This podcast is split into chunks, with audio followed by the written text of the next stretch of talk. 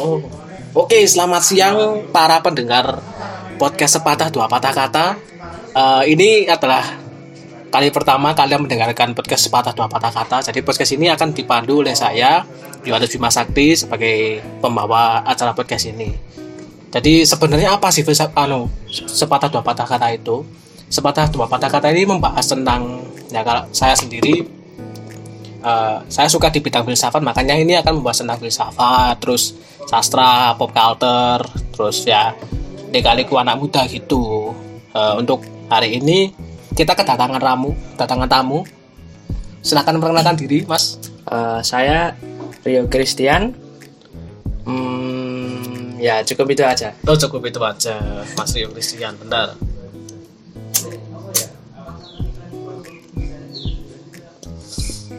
Mas Rio Christian. Oke. Jadi kan kemarin loh Mas, saya itu udah, ya istilahnya tuh kayak membuat suatu formulir gitu, suatu INE lah istilah, Q&A istilahnya. Gimana? Q&A. Ya pertanyaan tuh sebenarnya simple sih. Pertanyaan itu cuma dua. Ya, gimana? Saya nyebar itu, menurut kalian filsafat itu apa? Yang kedua itu, pernah nggak dengar pertanyaan yang aneh-aneh? Kan misalnya di Indonesia itu orang yang mempelajari filsafat dan orang yang suka filsafat itu sering mendapat kayak stereotip yang aneh-aneh. Iya, gitu. Gimana? Nah, salah satunya tuh stereotipnya itu filsafat itu sama dengan ateis. Wah ya kalau itu saya kurang setuju sih. Ya, kenapa ya? Karena kalau kamu berfilsafat atau mempelajari filsafat itu ya kamu tuh juga mempelajari filsafat dari agama-agama yang ada di sekitarmu. Okay. Ya contoh aja agama yang ada di Indonesia. Oke. Okay. Jadi ya nggak bisa dikatain ateis, tidak bisa menggeneralisasi. Ya memang mungkin ada, tapi kan itu hanya sebagian kecil gitu loh Mas. Oke. Okay. Jadi sebagian kecil dari orang-orang, dari filsuf-filsuf zaman dahulu itu yang menganut ateisme itu sebagian kecil gitu ya. Iya. Yeah. Oke. Okay. Jadi gini Mas, ini kan saya kemarin sudah, ya istilahnya buka form gitu. Kita bacakan satu-satu formnya. Ya. Pertama itu dari Jason. Wah, kenal kan Jason? Oh ya, kenal. Jason kenal. Ya, sahabat deket ya? Iya, sahabat deket. Jason, itu dia gini isinya. Menurut kamu filsafat itu apa? Menurut Jason itu filsafat itu haram hukumnya. Oh ya. Terus dia pertanyaan kedua, pernah nggak dengar pertanyaan yang aneh-aneh itu tentang filsafat? Dia jawabnya gini. Dari Muhammad Yusril, grup MSI/I07, jawabnya, hukum filsafat adalah haram dan ia pintu kekafiran. Tidak ada dalam filsafat kecuali kebodohan, pemutaran kata dan kebingungan, dan sebuah pembahasan bertele-tele tanpa penjelasan. Itu gimana Mas menurut Anda? Pertama, filsafat itu haram. Kan biasanya orang-orang filsafat itu identik dengan pemikir. Itu kan pemikiran tinker itu, panah tinker itu. Nah, itu kan sering diasosiasikan dengan para filsuf. Itu kok kenapa kok di sini tuh haram tuh gimana? Sudut pandangnya kok bisa mengatakan filsafat itu sama dengan haram? Mungkin dikatakan haram karena gimana ya? Kayak mereka itu kalau secara umum aja orang-orang tuh memandang haram ya karena mereka tuh mencari keberadaan Tuhan, eksistensi Tuhan. Okay. Padahal Tuhan itu kan yang tidak bisa dilihat gitu ya, secara visual. Yeah. Yang bisa merasakan tuh ya diri kamu sendiri kalau dari kamu ibadah atau melaksanakan kayak kewajiban-kewajiban agamamu gitu. Jadi ya yang bilang filsafat itu haram tuh kurang masuk akal sih menurut saya. Kurang masuk akal. Jadi Anda tidak setuju bahwa filsafat itu sama dengan haram, itu Anda tidak setuju. Ya, saya tidak setuju. Kemudian Pak Bayu monggo dibacakan pertanyaannya. Dari Bayu Aji Sudioka. Ya ini juga rekan kita juga ya. Jadi saat diberi pertanyaan, menurut kamu filsafat itu apa? Filsafat itu hidup. Dan yang kedua itu pernah gak dengar pernyataan yang aneh-aneh tentang filsafat dan orang-orang yang belajar filsafat?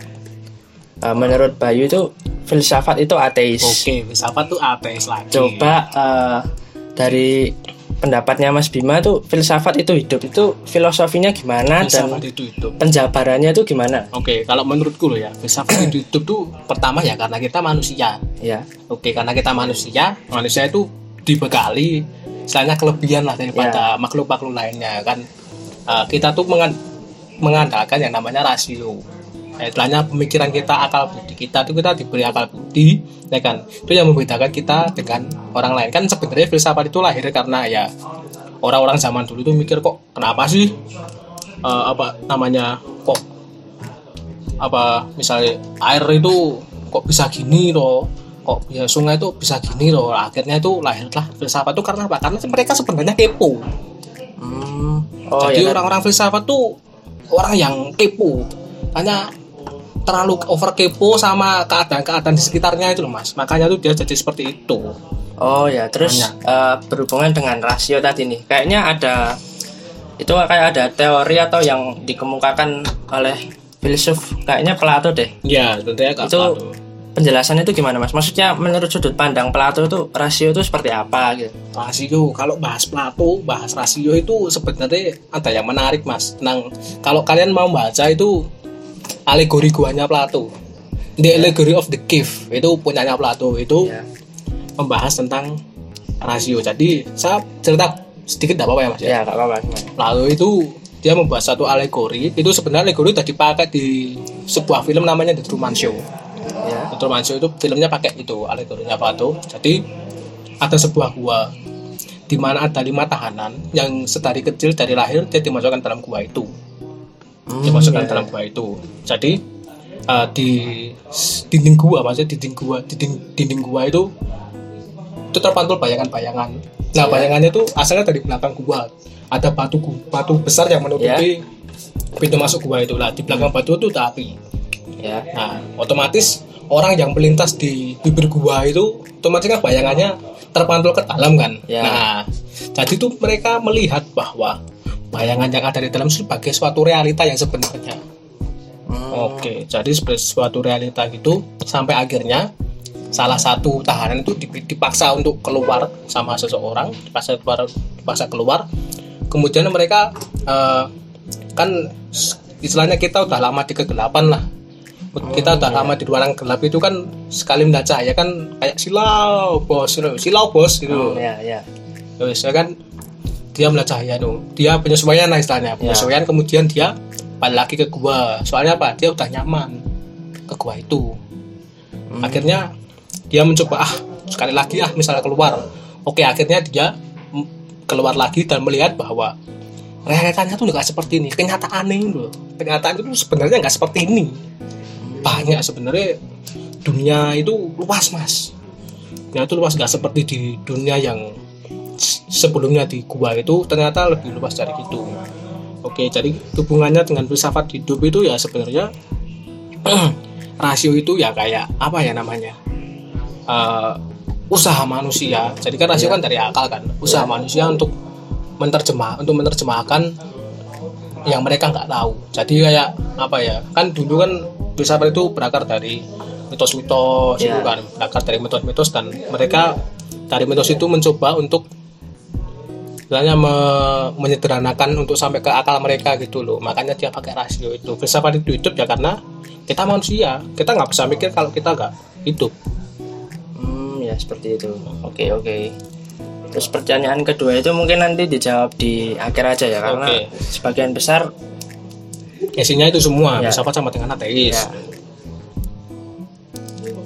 Lanjut kemudian dari Ijak. Wah, ini teman saya satu fakultas Mas. Ya, gimana? Satu fakultas.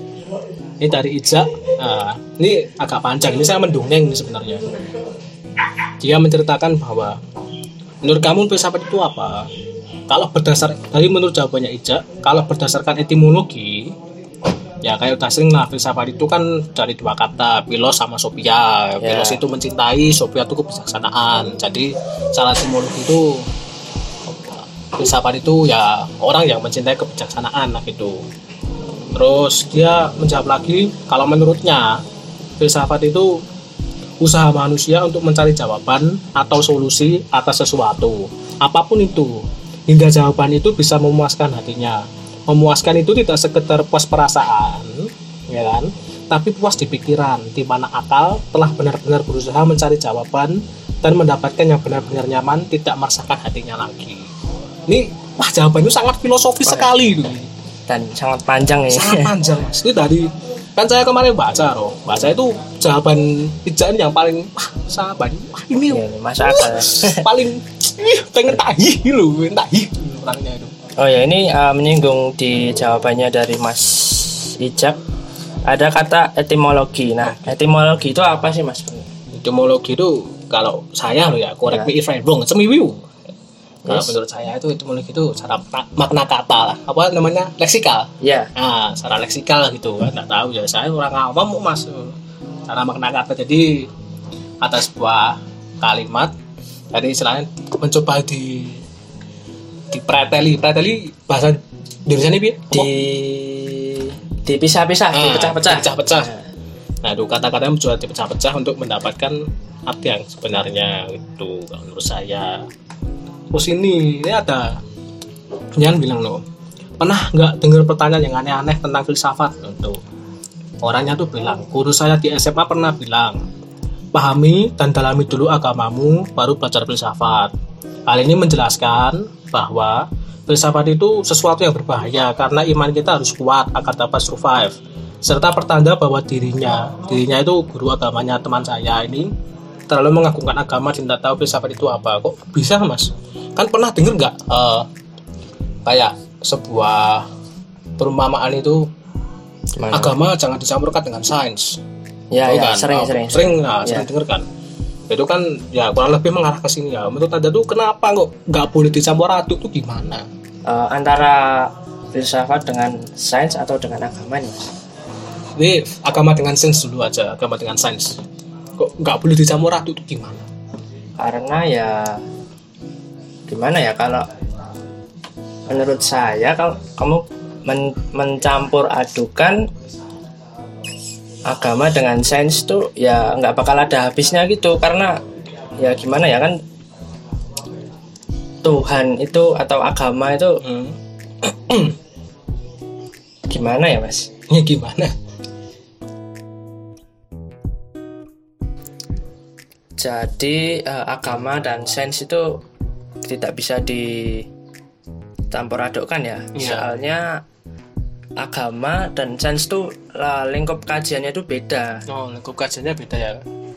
Jadi kayak agama itu kan membahas surgawi, sedangkan sains itu membahas tentang duniawi gitu lah. Nah, dalam surgawi itu pasti kan membahas tentang spiritual, yang kerohanian dan apa yang tidak terlihat gitu loh. Yang mungkin bagi manusia tuh kayak mustahil. Wah, ora mungkin menurut Cuk. Ya, tapi kan bagi Tuhan tuh ya enggak ada yang mustahil sih gitu. Sedangkan kalau di sains bahas duniawi itu kayak bahas material dari apa yang terlihat, secara visual gitu lah. Okay. Dan di sini tuh perannya filsafat tuh sebagai kayak menjembatani gitu loh. Okay. Jadi filsafat tuh enggak cuma mikir gitu lah. Ya, itu kan lahir dari mitologi-mitologi masa lalu gitu ya. Jadi kayak istilahnya pada masa lalu itu kan ya pikiran-pikiran orang zaman dulu kan ya beda sama sekarang gitu ya. Jadi kayak kalau dulu itu filsafat itu kayak jadi jalan tengah gitu loh, menengahi antara agama dan sains. Karena emang dua hal itu tidak bisa disatupadukan. Perannya filsafat pada masa lalu itu ya jadi kayak merasionalkan yang tidak rasional. Merasionalkan yang tidak rasional ya, Mas ya. Oh ya, terus menurut Mas Bima itu itu tadi ya, merasionalkan yang tidak rasional tuh contohnya itu seperti apa, Mas? Kan menurut saya loh ya, kalau saya baca-baca secara filsafat yang pertama itu jadi filsuf pertama yang tercatat di dunia itu yang tercatat ya, berarti sebelumnya mesti ada seseorang yang gitu tapi tidak tercatat aja. Itu namanya Thales dari Miletus. Itu filsuf zaman Yunani kuno. Dia yang menemukan bahwa segala sesuatu itu dasarnya tuh air, gitu kan. Zaman dulu itu Yunani itu sebelum filsafat menyerang, sebelum filsafat menyerang itu sangat kental dengan mitologi kan, tahu nggak mas, kayak Zeus dan lain-lain ya, itu dewa petir itu kan, Zeus, Athena, terus Poseidon itu dan lain-lain itu ya. Kayak misal ditanya kok kenapa kok ada petir, oh misalnya wah Zeusnya lesu lagi mutung. Ah iya, itu jadi kalau di pikiran manusia itu kayak nggak masuk akal sih, nggak masuk akal itu kan. Oh, misalnya kok biasanya di tepi pantai kan, misalnya kok tepi pantai itu tiba-tiba ada tsunami gitu, ditanya loh itu kenapa kok airnya tiba-tiba naik nyerang kita loh, wah kita lupa memberi saji pada Poseidon, dewa laut itu kan yo dipikir kan yo nggak masuk ya, bro. Padahal secara sense ada penjelasannya sendiri ya mas, cuma ya itu di masa lalu jadinya pemikiran orang tuh masih kayak istilahnya kayak pendek gitu lah, itu kayaknya impulsif. Jadi pembahasan kayak gini itu sebenarnya tergantung relevan dengan zamannya gitu ya mas ya. Jadi setuju nggak mas sama opini saya itu? Pokoknya agama dan sains itu beda lingkup kajian gitu lah. Iya, saya setuju lah, beda lingkup kajian itu saya sangat setuju. Nah, oke. Sekarang lanjut mas Rio. Itu siapa mas? BPM 31. Teman saya dari zaman Paula ini, BPM 31. Anaknya sekarang enggak punya akhlak kok sekarang. Ya, menurut kamu filsafat itu apa? Belajar ilmu sejarah lebih dalam. Terus yang kedua, pernah dengar pernyataan aneh-aneh enggak tentang filsafat dan orang-orang yang belajar filsafat? Kalau ada sebutin ya. Menurut dia itu agama itu tidak ada, yang ada itu ajaran. Jadi apakah kalau umat Katolik menjalankan ajaran Islam berupa puasa atau sedekah bisa disebut Muslim? Itu gimana itu mas penjelasannya? Benar. Ini maksudnya silogisme ya mas ya. Iya. Itu silogisnya kok rata. Piye lu? Premisnya gimana? Premis awal lu gimana? Agama tidak ada, yang ada itu ajaran. Nah, yang ada itu ajaran. Terus akhirnya gimana itu? Apabila umat Katolik umat agama A gitulah ya. Umat agama A menjalankan ajaran agama B, apakah itu bisa dijadikan umat agama A itu umat agama B juga ya, tidak bisa diambil kesimpulan. Itu apa mas namanya kalau di apa persilogisman duniawi itu apa namanya mas, kalau tidak bisa diambil kesimpulan itu P tidak sama dengan Ki, oke. Beda sama dengan Ki. Yeah. Karena itu premis satu dengan akibatnya, premis dua dengan akibatnya itu beda jauh. Ya, dan ya itu emang nggak bisa diambil kesimpulan sih. Terus yang ini sejarah, filsafat itu apa? Belajar ilmu sejarah lebih dalam. Itu gimana sih mas? Kalau gini nih, berarti dia belajarnya itu sesuai timeline ya mas ya. Jadi mungkin belajarnya itu jadi dia mungkin belajar dari filsuf pertama sampai filsuf sekarang gitu. Mungkin makanya dia belajar secara lebih dalam gitu. Oh ya, timelinenya itu gimana mas? Pertama itu Thales itu ya? Ya, filsuf pertama itu kayak Thales, Heraclitus, Aristoteles. Belum itu. Masih jauh itu. Situ sesudahnya itu, terus Herodotus, terus siapa lagi ya? Heraclitus. Ya gitulah, Thales dan lain-lain. Kemudian ada Aristoteles, Socrates gitu loh. Tahu kan Socrates? Ya. Nah, terus ya Plato itu muridnya siapa ya, Mas? Plato itu muridnya Socrates. Jadi itu teman-teman Gimana, Mas? Itu. Ya segitulah. Ya gitulah.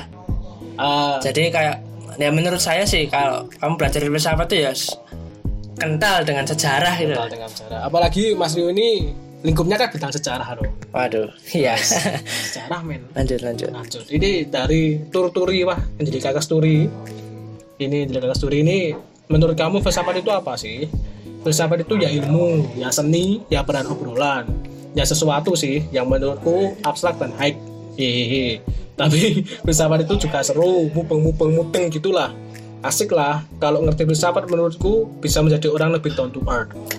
Down to earth itu rendah hati ya mas ya istilahnya. Iya, rendah hati. Kemudian dia bilang pernah pernyataan yang aneh-aneh enggak itu?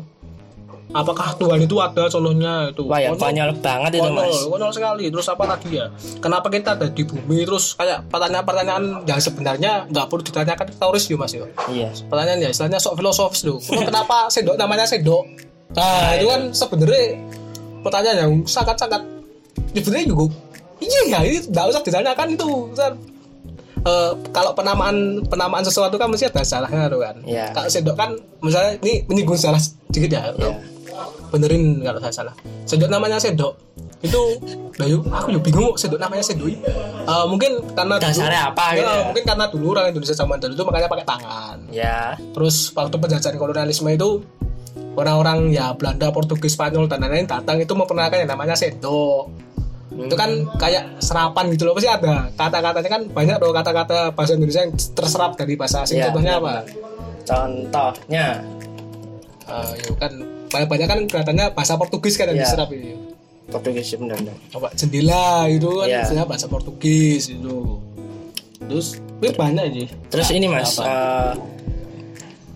belajar filsafat jadi orang yang lebih down to earth. Itu tuh gimana Mas? Kok bisa gitu? Gimana ini? Karena menurut saya ya, karena tuh mereka tuh kayak menimbang, oh gini ya. Misalnya kalau aku melakukan itu apakah dampaknya baik atau buruk gitu. Kalau aku misalnya menghormati orang lain itu, orang lain itu gimana ke aku? Jadi saya kayak karma gitu. Hukum karma. Jadi apa? Aku pernah dengar suatu yang namanya golden rules. Itu golden rules itu apa yang kamu enggak mau, apa yang enggak mau orang lain lakukan ke kamu itu ya jangan boleh lakuin gitu. Enggak, istilahnya timbal balik gitu. Timbal balik. Kausalitas. Ya, kausalitas. Oh ya ini Mas, tuh, apakah Tuhan itu ada contohnya? Itu tuh menurut Mas Bima itu gimana itu? Itu benar Mas, susah. Terakhir aja. Ya, okay, kita bahas yang selanjutnya aja. Siapa? Mas Rio. Yasin ku sing anu Mas Yasin malah. Menurut kamu filsafat itu apa? Aku juga masih belum paham, tapi aku coba cari tahu ya. Filsafat kayak ilmu yang mempelajari tentang sebab akibat dan baik buruknya hasil pemikiran manusia untuk dicari kebenarannya. Okay. Terus pertanyaan-pertanyaan aneh. Pernah seperti misalnya, oh katanya kalau filsafat masuk filsafat itu bakal lupa agama ya. Aku sampai sekarang bingung kenapa bisa sampai lupa agama. Jadi rata-rata yang waktu bagian pernyataan yang aneh-aneh itu rata-rata kalau enggak agama, ateis, Tuhan itu ada atau enggak. Ya Pak, stigma masyarakat Indonesia tentang filsafat ya kok monomen dulu. Oh ya, menurut saya tuh kalau kamu menyinggung eksistensi Tuhan tuh ya enggak bakal ada habisnya, enggak bakal ada ujungnya itu loh. Soalnya kan Tuhan itu kan tidak bisa kelihatan secara visual itu loh. Jadi kayak kamu pasti bakal tanya-tanya terus, Tuhan tuh kayak gimana sih? Coba kayak pas masa-masa sulit kamu pasti bertanya, Tuhan tuh kemana sih, ada atau enggak? Wah. Apa aku ditinggalkan gini gitu lah. Itu gak bakal habis itu. Ya menurut saranku aja sih ya, kamu ya menjalankan syariat agamamu, taat agama itu kan bakal tahu lah eksistensi Tuhan tuh ya itu ada di hatimu gitu loh. Ada di hati. Berarti Tuhan itu sebenarnya terletak di hati manusia yang asik ini. Aku seneng nih pertanyaan ini, jawabannya filosofis banget nih loh. Terus ya ini Mas, ini pertanyaan ya istilahnya terakhir ini. Kita menjawab ya tadi. Kenapa kok stereotip filsafat itu hubungannya kalau enggak yo ateisme, yo agama, yo Tuhan itu loh. Kenapa sih? Kalau filsafat itu ateis ya menurutku kembali ke yang pernyataanku tadi kayak manusia itu kayak gimana ya, kepo gitulah, kepo terhadap keberadaan Tuhan, bentuknya Tuhan tuh kayak gimana gitu. Bentuk ya. Jadi kayak semisal kamu belajar filsafat itu kan mesti ya ada gimana ya bahas, ya ada kajiannya juga sih kayak bahas eksistensi Tuhan. Jadi ya sebenarnya Tuhan tuh ada, cuma untuk saat ini ya mungkin kamu nggak bisa lihat, hanya bisa merasakan dalam hati. Kan terus tentang stereotip filsafat ya Mas ya, kan banyak filsafat itu menurut kita tuh ilmu kita tuh maksudnya ya orang-orang itulah ilmu radikal lu mau terlalu berani mempertanyakan sesuatu yang udah pada tatanan yang aslinya itu loh kan biasanya radikalnya jadi dengan gitu kan lo kenapa bisa radikal lu kenapa tahu aku bukan ke radikal sih kalau menurut tuh kayak mereka itu gimana ya mempertahankan pendapatnya mereka sih. Oke, berarti kekeh ya orangnya. Ya kekeh. Radikal itu bukan berarti radikal apa ya? Radikal konteks besarnya kayak makar gitu radikal enggak kayak gitu. Make a car. Mungkin disebut radikal karena mereka mempertahankan pendapatnya itu loh Mas. Oke. Kekeh. Terus balik lagi ke agama gitu kan. Tuh banyak yang bilang loh. Kita sempat dengar yo kayak istilahnya yo kultural apa sosiologi kulturalek karo kultural shock ya. Yeah. Nah, itu banyak yang kan banyak di luar negeri kan agama itu menjadi hal yang sangat privasi gitu. Yeah. Nah, itu kenapa kok Indonesia itu mencantumkan agama di KTP? Nah, itu saya juga bingung, Mas. Kalau misalnya kan banyak orang yang bilang itu ya sih sebenarnya apa namanya apa paradoks ya kan. Yeah. Paradoks itu. Kenapa kok katanya agama itu privasi. Tapi kok kenapa agama ditampilkan di KTP itu kenapa? Nah, ini bahasanya sensitif banget. Oh, sensitif. Saya takut nih jawabnya ini. Takut apa, Mas? Yang takut nanti di demo. Oh, di demo. Oke. Takut di demo. Jadi kita selanjutnya ya skip dulu. Jadi itulah. Jadi kurang lebihnya ini bahasan pertama kali ini ya bisa menjelaskan tentang kalian. Ke kalian itu ya filsafat itu ya seperti ini, filsafat seperti itu. Jadi kami mengharap itu filsafat dengan ini kalian lebih otaknya tetap buka. Soalnya stereotip masyarakat Indonesia terhadap filsafat itu masih kayak tabu gitu loh. Tabu dan apa sih ilmu sesat ilmu haram. Okay. Terus kok saya mau tanya Mas tentang yang agama-agama dan KTP tadi. Okay. Itu pernah baca juga stereotip itu kayak agama hanya ada di KTP. Tapi aslinya ateis. Itu maksudnya gimana itu, Mas? Agama hanya ada di KTP. Mungkin koyok apa ya suatu koyok ngerti lah agama KTP tok. Jadi ya wis, agamane gone KTP ya koyok istilahe isan-isan yo bahasa Indonesia.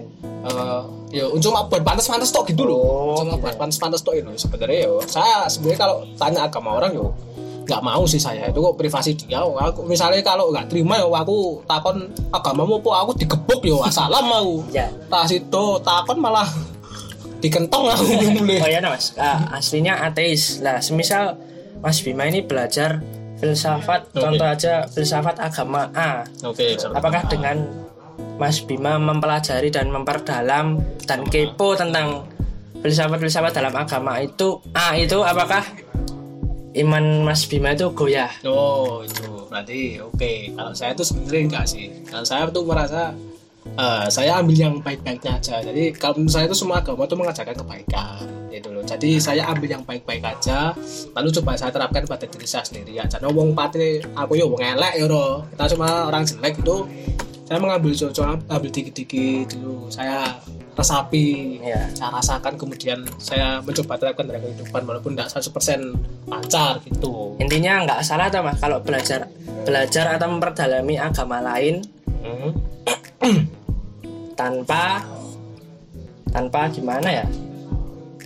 Tanpa meninggalkan iman gitu. Oh, kalau menurut saya nggak salah. Itu cuma ya dalam konteks belajar kan masih bilang tadi konteks belajar kan. Yeah. Konteks belajar itu nggak salah. Yang salah itu ketika kalian belajar lalu ilmu yang dapat itu kalian gunakan untuk mengibuli orang lain itu, nah, itu saya nggak setuju. Itu salah lah gitu. Oke. Terus nih Mas, stereotip kan saya bertanya sebagai bintang tamu ya pada Mas Bima yang calon mahasiswa filsafat ya. Makasih lu Mas yo. Justru yo. Filsafat itu kayak mesti kan pernah dengar dari keluarga atau teman ya sekedar guyonan lah. Filsafat tuh ilmu nggak jelas, mau belajar apa. Terus yang kedua itu kamu tuh masuk jurusan filsafat itu prospek kerjanya apa? Masa depannya tuh nggak cerah gitu loh. Itu gimana itu Mas? Masa depan nggak cerah loh. Oke. Tadi kalau pertama ilmu ya karena ilmu nggak jelas ya karena mereka nggak tahu aja, mereka malas mempelajari gitu aja loh Pak. Mereka kalau kita mau belajar renang ya. Kalau kita bisa renang ya kita harus nyelam ke lautan ya risiko nenek raka lelop ya loh karena kita nggak akan lelop ya paling belah kepen gitu ya. itu resiko ya. Jadi kita harus tetap bahasa Inggrisnya untuk pinter city take risks test risks karena beresiko gitu. Oh, beresiko kita harus ambil beresiko. Kalau jurusan kerja, lapangan kerja itu. Kalau menurut saya ya, kalau saya pribadi, saya tuh pengen jadi dosen, saya penulis gitu. Jadi kalau orang cari filsafat kerjanya apa? Ya jangan masuk filsafat. Kalau kamu mau masuk filsafat itu bekerja, ya jangan masuk filsafat, karena kalau kamu bekerja itu menurut saya itu ya kalian tuh harus benar-benar terjun di ilmu yang memang banyak lapangan kerja sih. Karena kan di kuliah-kuliahan sekarang, di universitas sekarang kan banyak ilmu-ilmu yang langsung setelah lulus langsung kerja, Kalau kalian mikir kerja ya jangan di, kalau kalian mikir nggak mau kerja ya udah jauh sih filsafat itu loh. Tapi kalau filsafat itu keluarnya jadi dua mas. Kalau menurut saya, kalau kita selesai kuliah filsafat itu keluarnya jadi dua. Yang pertama jadi filsuf, yang kedua jadi ahli filsafat. Lu kan pernah denger kan, semua orang adalah filsuf ya. Yeah. Tapi nggak semua orang adalah ahli filsafat gitu ya. Sebenarnya kita tuh filsuf ya kan, karena kita tuh sebenarnya skeptis men. Skeptis sama diri kita sendiri. Oh, aku gini tuh, aku gitu loh. Kok bisa gini, bisa gitu lah. Itu sebenarnya kita sudah berfilsafat, tapi kita bukan ahli filsafat. Oh iya, gitu. Saya ada satu pertanyaan nih. Terakhir ya. Saya penasaran nih. Kalau menurut pengalaman Mas Bima aja itu, kalau semisal kita kayak berdebat tentang suatu kebenaran gitu ya, kayak diberi pertanyaan kenapa ini bisa gini, kenapa ini bisa gitu. Nah itu tuh kalau dalam filsafat tuh yang benar tuh kalau gimana, yang salah tuh gimana. Atau emang sama-sama benar gitu. Okay. Kalau menurut saya, karena filsafat itu ya kita pertama hak asasi manusia sih, karena semua orang tuh boleh berpendapat, jadi pendapatnya tuh benar. Tapi kan kalau orang Jawa itu ada istilah benar itu durung tentu benar. Kan? Yeah. Jadi yang benar itu belum tentu kebenaran itu belum sesuatu yang benar gitu. Misalnya kalau kita melakukan hal yang benar ya, kita membantu orang, benar kan? Ya, benar. Tapi kalau kita membantu maling, itu apa? Hal yang dibenarkan? Tidak. Nah, gitu. Jadi itu sebenarnya. Jadi kita tuh membantu, jadi kebenaran itu sesuai pada tempatnya, ya relevan lah gitu. Relevansi itu penting.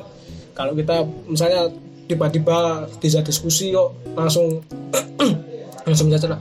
Misalnya nyerang langsung, wah ora masuk nang agamaku yo ngene. Apa piye yo ora masuk lagi. Topiknya opo men? Ya kan. Yeah. Topiknya opo men? No. Be ora iso langsung opo jenenge istilahnya kekeh sama pendapatmu tuh boleh, tapi jangan memaksakan orang lain untuk setuju karo pendapatmu. Sono kuwi lho. Seperti itu ya Mas. Wah, malah saya bintang tamu malah yang banyak tanya ini ya. Yo enggak apa-apa kan bintang tamu, namanya bintang kok wis guys. Nah, ya, mungkin itu ya. Cara pertanyaan saya yang terakhir tuh seperti itu. Oke, ya tadi inilah podcast pertama kita. Jadi terima kasih untuk kalian yang mau mendengarkan. Kalian tunggulah episode-episode selanjutnya, itu pasti banyak sesuatu yang menarik. Oke. Jadi terima kasih dan selamat berjumpa lagi.